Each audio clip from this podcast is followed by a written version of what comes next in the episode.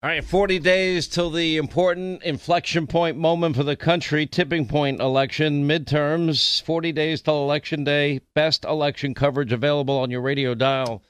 Uh, for the better part of today, I have friends in Fort Myers. I have friends in Naples, Florida. I have friends in Sarasota. I have friends in other parts of Florida. I mean, this Ron DeSantis actually called it a the flooding in particular from Hurricane Ian a 500 year event. That's how bad it is.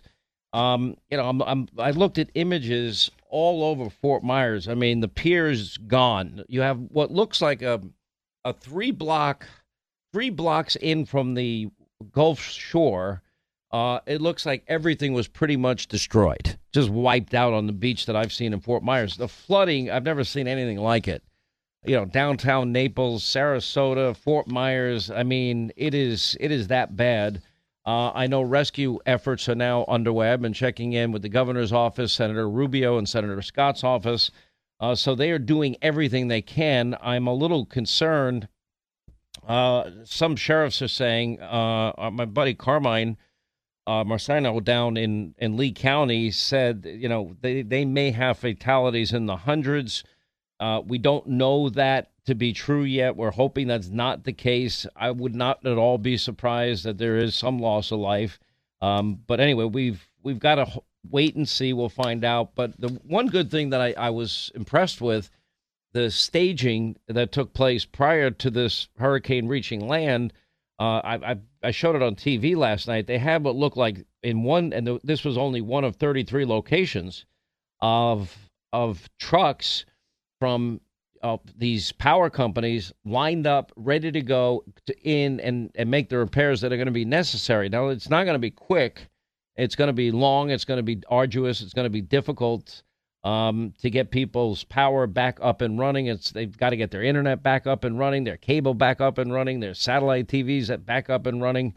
Um, none of this is going to be easy, and then we're going to have to assess the damage, and and people are going to have to rebuild their lives. But this is not good at all. Um, it is uh, it, it's just sad. By the way, your president Joe Biden yesterday. Imagine if Do- Donald Trump was president and he did this.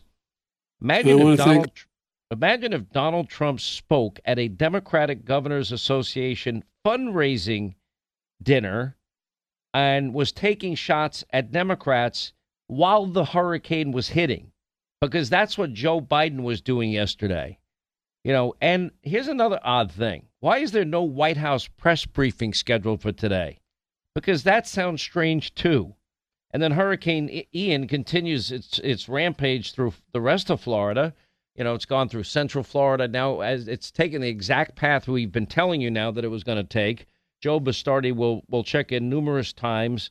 Uh, I want to send out a, a real warning across, you know, to all our friends in South Carolina buckle up. Your your coast is about to get hammered. It's a tropical storm now, but it will return to hurricane status when it hits the shores. It look, looks like it's headed right towards Charleston, South Carolina. That is a direct path to where this thing is headed. And as possible, I talked to Joe Bastardi earlier, and he'll join us at the bottom of this half hour and, and numerous times during the show today. Um, and he said they, they might have storm surges of nine feet so expect a lot of flooding on the shores of South Carolina when this thing hits. And I assume we're going to have a lot of destruction there as well. But anyway, Biden is speaking at the Democratic Governors Association, taking shots at Republicans. And I'm like, imagine if Trump did this. Anyway, so, um, and, and frankly, there really, uh, it was true. And I think only because of press reports did finally Joe Biden reach out to Governor DeSantis you know, he's having all of these mayors and, and cities in Florida, but he neglected to call the governor. He called him last only because it was becoming a political issue. That's my take on it. But to not have a briefing today seems, you know, beyond negligent to me.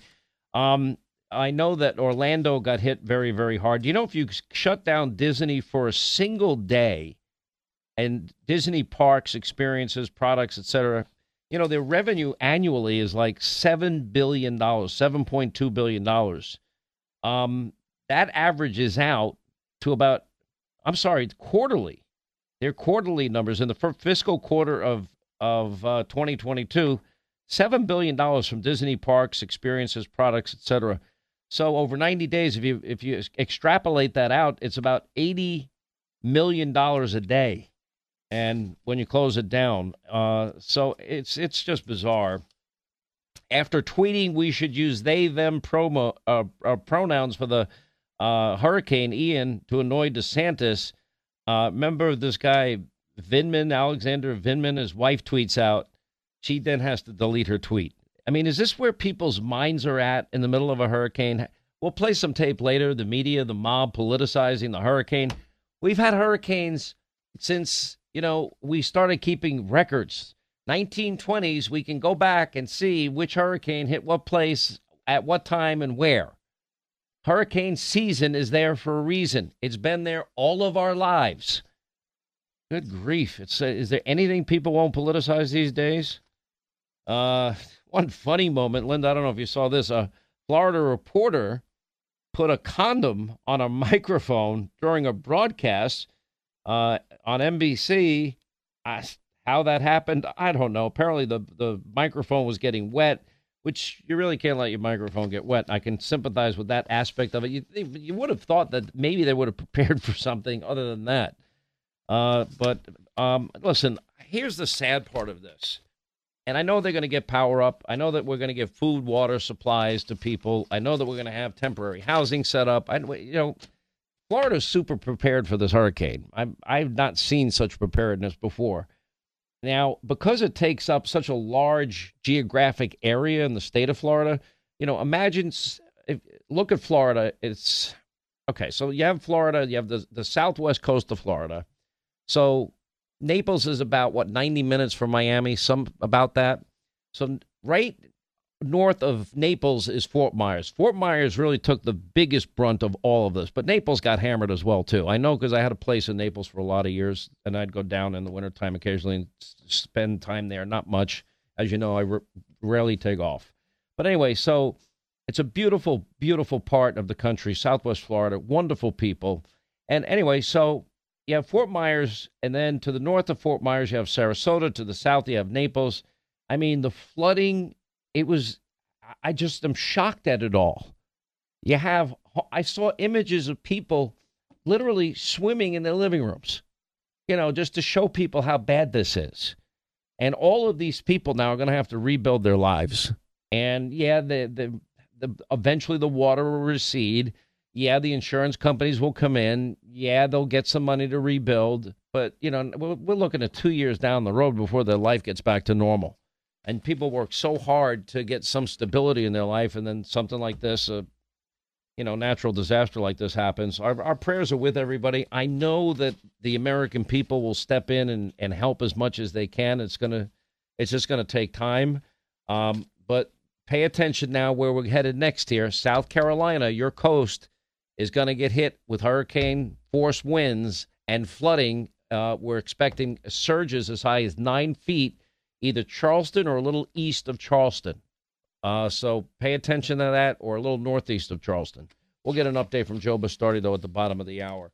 Uh, politics does not stop. Um, I don't know. I mean, one of the, I used to say on this program because during the election, the campaign, I saw Joe was weak and frail and a cognitive mess, and I knew exactly what they were doing. They're hiding him in the basement. All of these Democratic Senate candidates, uh, Mandela Barnes, Mandela Barnes, and and John Fetterman and Raphael Warnock, uh, all of these people, they're all hiding. There's no Democratic gubernatorial candidate. There's no Democratic senatorial candidate that wants to debate a Republican because they can't defend their party and the policies that they ultimately do support. So they'd rather hide. And we're seeing this phenomenon play out in every state, every bellwether state. And you need to know what's going on. You know, there's a reason that Joe Biden is out there demonizing half the country with his MAGA Republicans or evil speech. There's a reason Barack Obama stepped in this weekend and, and said, well, the reason people don't like Joe's immigration policies is they don't want people of color uh, changing the you know, the texture, whatever. He's some comment to that effect. I'm paraphrasing, but he played the race card. Uh, there's a reason Hillary Clinton compared Trump supporters at a Trump rally in Ohio to Nazis. Um, because they can't run on their policies. As I've been telling you, they can't run on the economy, they can't run on inflation, they can't run on their disastrous energy policies, which was abandoning energy independence and begging other countries for the lifeblood of our economy. They can't run on border security. They can't run on law and order because everybody knows they're the party of defund, dismantle, and no bail. They can't run on foreign policy because it's been one unmitigated disaster after another. They can't run on any of these things. But Joe, you know, so he goes to this event and he's he's introducing people that are there, Cory Booker and some other people. Now, he was there in part to praise the recently departed Congresswoman Jackie Walorski. And now even the mob and the media is realizing Hannity's right. Now they're not saying Hannity's right. He's a cognitive mess, but listen. What happened in the hunger event today? The president appeared to look around the room uh, for an audience member, a member of Congress. And I want to thank all of you here for including bipartisan elected officials like Representative McGovern, Senator Braun, Senator Booker, Representative Jackie. Are you here? Where's Jackie? I didn't think she was, she was going to be here to help make this a reality. Okay, she's dead, Joe. You were there to honor her in part. I mean, it was so stunning that his White House press secretary, Karine Jean Pierre, she was asked repeatedly by the mob. Now, the mob never asked her really hard questions. The only person in that room that does is Peter Doocy and she did not have an easy time answering. Listen to this. What happened in the hunger event today? The president appeared to look around the room uh, for an audience member, a member of Congress who passed away last month. He seemed to indicate she might be in the room. What, so, what happened there? So the president was, uh, as you all know, you guys were watching uh, today's event, a very important event on uh, food insecurity. The president was naming uh, the congressional champions on this issue. He said, "Jackie, are you here? Where's Jackie? She must not be here." No, I totally understand. I just, I just explained she was on top of mind. I'm trying to get my head around the response. If the late Congresswoman was top of mind for the president, and her family was expected to be here, and that's what he was thinking about. What, what was he looking for? I'm, I'm not trying to be snarky here. No, I mean, and I'm. Connection between no, what you were saying and what he said there. And again, I think people can understand. Go one more time back to the question about Congresswoman Walorski. I'm not sure why. Why? Why one more time? The confusing part is why, if she and the family is top of mind, does the president think that she's living and in the room? I don't find that confusing. No, that's not confusing. Linda, is that confusing at all?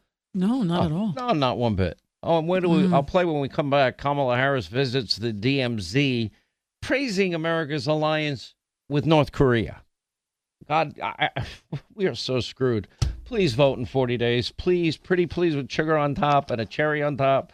Anyway, uh, our friends at My Pillows, because of your loyal support and love of all things My Pillow, uh, the original My Slippers now are almost completely sold out, and because of this, Mike Lindell's now launching his brand new all-season slipper slide sandals as low as $29.98. It's only for a limited time. Slippers are made with a four-layer design to ensure comfort. They have a breathable fabric so you can wear them all year round. The slides, the sandals, they're extremely comfortable and durable due to the patented impact gel. Mike guarantees that there will be the they, these will be the most comfortable footwear you ever own. And by the way, the slide slippers sandals now start as low as $29.98 when you go to the Sean Hannity Square at mypillow.com. It's that simple. And it comes with a 60-day unconditional satisfaction money back guarantee and a 1-year warranty. Now, or you can call and mention my name, 800 919 6090. But for the most comfortable footwear you will own, just go to mypillow.com, Sean Hannity Square.